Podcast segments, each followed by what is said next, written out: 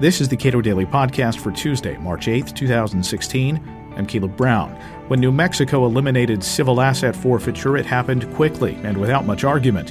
Hal Stratton, former Attorney General of New Mexico and former head of the Consumer Product Safety Commission, says the message of forfeiture opponents was simple civil asset forfeiture is wrong. We spoke this weekend. My experience is unique, actually, because uh, when I was a legislator back in the 1980s, I had a friend who was a legislator who went to the Reagan Justice Department and became the director of the asset forfeiture programs there. And things were just starting at that time. I think the feds passed uh, equitable sharing in 1984. And so he was on board on that. And the administration called me up, said, Hey, we got to do this. This will be a good thing for New Mexico and the state. And uh, it's a good way to get some money into law enforcement. Uh, will you uh, help get this through the legislature? We had to make some changes. And uh, sitting here, I'd have to tell you, I don't remember what they were. It's been that long ago. And it wasn't that big a deal. It just seemed like another uh, law enforcement tool that we were going to put in place back in the 80s when we had the war on drugs and the war on crime, basically. And so we did it, and that was it. And we didn't think any more about it. Um, it went into place. Uh, I went on to the New Mexico Attorney General's office from there. I was elected Attorney General. And while I was at the AG's office, I don't remember it ever coming up. I'm quite confident we never used it. It was never an issue. And so then, as we rolled through the 90s, uh, we were doing our other things, practicing law and such, and you'd you'd hear occasional horror stories about this, about people getting their property taken without due process and not being able to get it back, and innocent owners and uh, who couldn't assert their rights and things like that. So if you fast forward to say last year, 19 uh, 2015, um, both Brad, the guy Brad Cates, the guy who frankly deserves most of the credit for this, and was the director of uh, the asset forfeiture program at D.C. here in D.C. for justice. Uh, we found ourselves back in Santa Fe, and he was the uh, uh, chief counsel for the House Judiciary Committee, and the Republicans had just taken over the House for the first time in 60 years. So we had that in, and um, he worked for the chairman of the Judiciary Committee. And so he put together the bill along with uh, the help of some groups, including the Institute for Justice, who I have to give a lot of credit for, too, for helping us on this. And then he talked to me about helping on it. And of course, I was all, all in because I felt you know, we felt very bad about where this program had gone. This was not something that we had intended for our state or for the country back when we implemented it. Um, and uh, so he talked the chairman of the uh, Judiciary Committee into carrying it. So he carried it.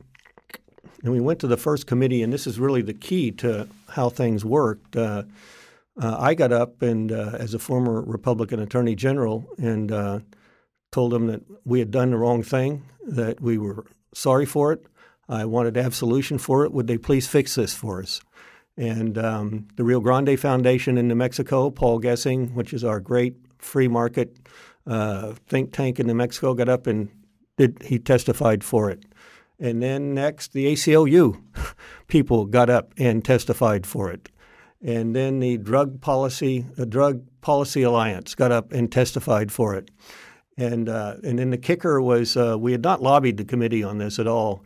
And then the Speaker of the House, who sat on the committee, made the motion to pass the bill.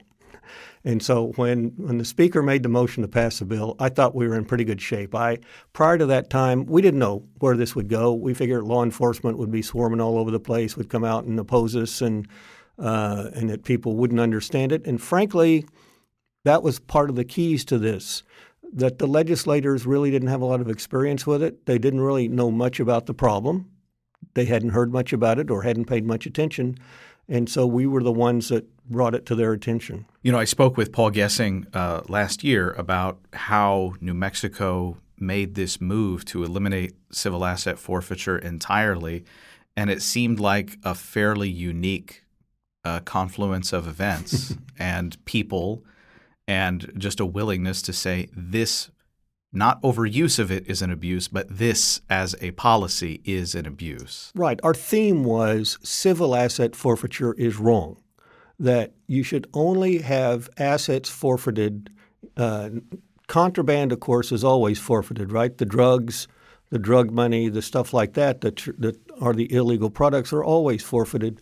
But the conveyances should only be forfeited after a crime has occurred and after somebody has been convicted of a crime. And as um, you know, as Cato knows, that's not normally the way it works. Normally, they do it without the uh, conviction, and sometimes without even the charging of a crime. So that was our theme: uh, is that you know, we're protecting innocent people here, not criminals. So for states that are toying with this notion of getting rid of civil asset forfeiture or reining it in or setting higher bars of evidence in those kinds of cases, what is some of the the what are some policies that ought to change immediately? I know New Mexico, uh, I believe, also prohibited the use of equitable sharing. That's correct. so, which is an important, which is an important thing. So, yeah. uh, for the benefit of listeners who may already know some of this, what is equitable sharing, and why was it important to also get rid of equitable sharing? Well, let's on equitable sharing. Let's start by by um, pointing out that in asset forfeiture, normally the proceeds go back to the law enforcement agency to spend within their department without any oversight of any legislative body. It just goes back into the coffers and they spend it. In, in New Mexico, uh, we don't know how they spend it. We don't have any transparency. They aren't responding to FOIA requests. So we don't know. It's totally uh, unaudited. So the equitable sharing program was a program put in place by the feds back in uh, 1984 that says, okay, local government, if you're having some problems with this, uh, and we can identify a federal crime, kick the kick the property over to us. We will forfeit it. We'll liquidate it, and we'll give you 80% of the proceeds, and we'll keep 20 for our administrative costs.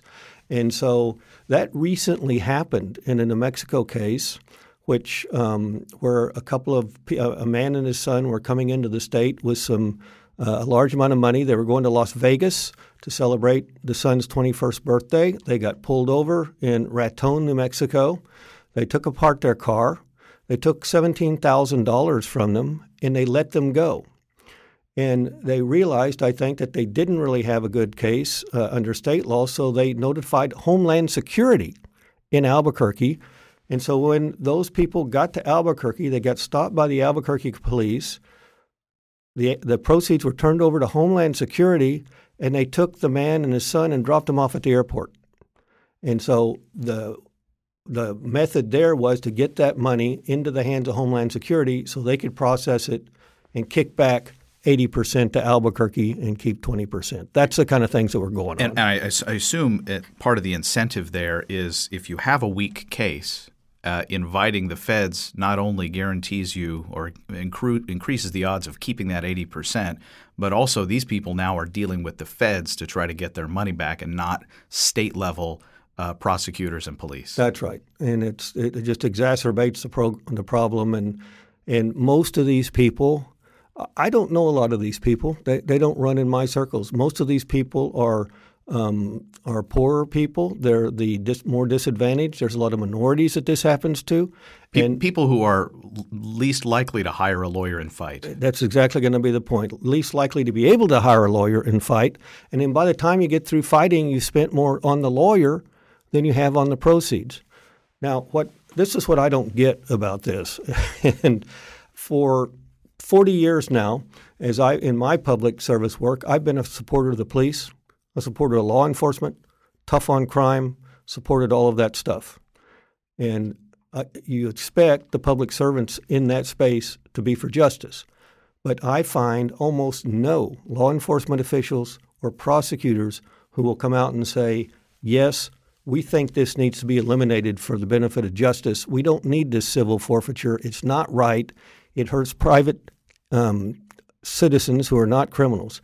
And I'll be darned if we can find many law enforcement officials that will come out and take that position. And, and that's going to be the biggest obstacle to others in other states who want to get this situation fixed. Now, I've asked this question of pretty much everybody who's talked about this issue with me. The police say it seems like their only response really is, "Oh, but we do good things with the money." It's not about it's not about whatever the the theft is of of this property. It is always about uh, the the ends achieved by taking the money. Well, they don't defend the means. I, have got a I got a smart aleck uh, response to that, and then a, a, real response. My smart aleck response is, if it's just about the money, go rob a bank. Uh, you, there's more money in the bank, and if you want to take money away from uh, innocent private people, that's where the money is, not just from the the poor individuals on the street. My real response is, I don't care what you're doing with the money. You're taking it from an innocent victim. You're, you're making victims out of people you're supposed to be protecting. Uh, the IRS is the uh, institution we use to take money from in- innocent people. You're supposed to get your money through the appropriations process, or maybe if we get the right president, it won't be the IRS, maybe it'll be somebody else. But you, you're supposed to get it through the appropriations process the right way. And darn it, the legislature should be funding the police in that manner. The thing I hear the most, even before that, is, oh, this is a big part of our budget. We can't stand to lose it. Well, all right, um, but you, so you're going to go shake down innocent uh, citizens of your state and uh, of other states trying to get through your state to do that. It's not the right way to do it. It's not justice, not the American way. Totally out of whack.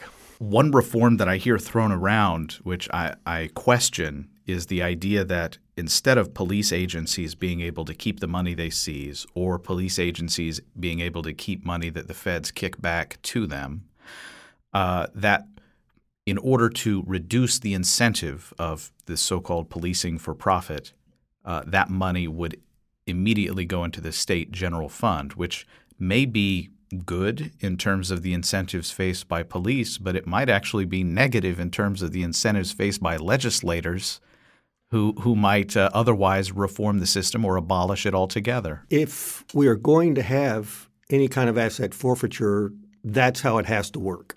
Um, you know, my view is we don't we we eliminated civil asset forfeiture in New Mexico. We don't have it anymore, so there shouldn't be any money going anywhere on the civil side.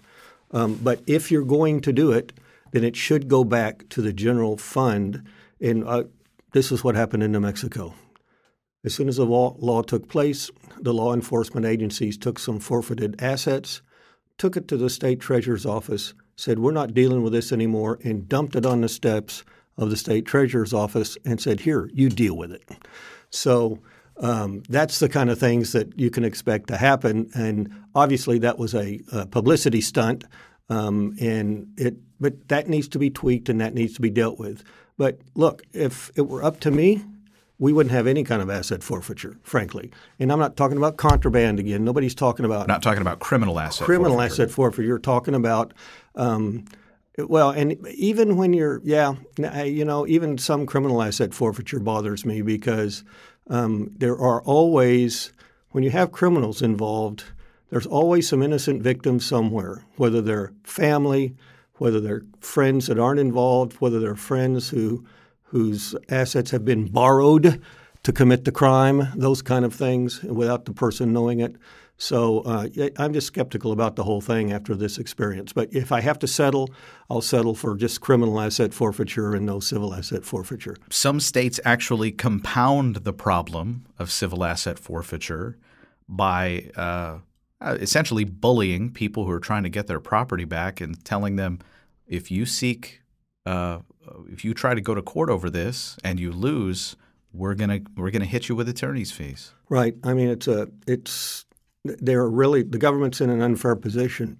Excuse me. The government's always in an unfair position when you're fighting with them, and um, that certainly does happen. And you know, you've heard the stories of towns, a town in Texas who just uses that to completely fund their whole city budget. They'll just go out and uh, take people's money. They'll never charge them. Uh, it won't be a situation where the people can come back and economically go after their money, and they just fund the government through that. And that's corruption, if you ask me. I mean, you could call it a little bit of legalized corruption, but to me, that's corrupt government. It was a little galling when I watched uh, Loretta Lynch during her confirmation hearing to be U.S. Attorney General. She was asked very pointedly by some senators about civil asset forfeiture, she seemed not to draw any meaningful distinction between civil asset forfeiture and criminal asset forfeiture. She said it was a great tool, a wonderful tool. And uh, now that the federal government has said we're not going to engage in uh, equitable sharing, that is, returning funds mm-hmm.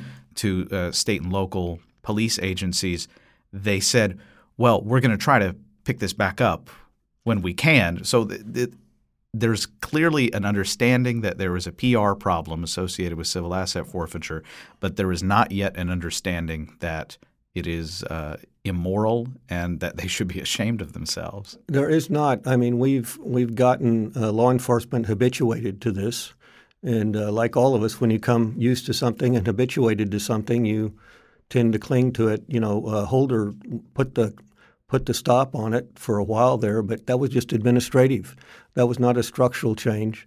And so there's federal legislation of which I'm not the expert, but uh, pending that really needs to get done because this, you know, the word the IRS is just as bad on this as as anybody is when it comes to their structuring uh, forfeitures and things like that, and and all that really needs to be taken care of because when you put that in the hands of government people and bureaucrats, and I'll just use the word I've run a federal agency, so I, I hope they'll forgive me for using that term. But you put that in the hands of bureaucrats, they've got no accountability.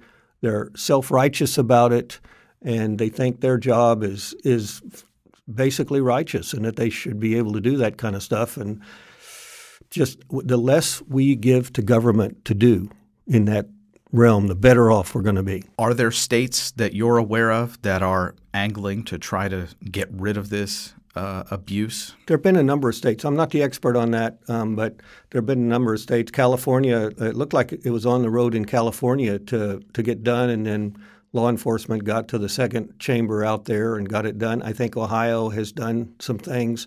So there are a number of states out there. There's a lot of good legislators that would like to like to get this done under the circumstances, and they're just going to have to take each state's unique situation and try to figure out what the key is there. We were we were very lucky in New Mexico. We don't we're usually not number one in getting this kind of stuff done, but we were just very lucky that the planets aligned for us and the right people at the right time. And you just have to look in each state and try to try to draw that up. Do you have a sense of, of if the feds are going to move, that is to say, Congress going to move on at least eliminating equitable sharing entirely? I, you know, I don't. I know it's there. I know it's being pushed. I occasionally hear good things. This senator signed on, and et cetera. But you know how things are in Washington. They uh, move at a glacial pace, if at all, and particularly during an election year, it seems like uh, the glacier even slows down.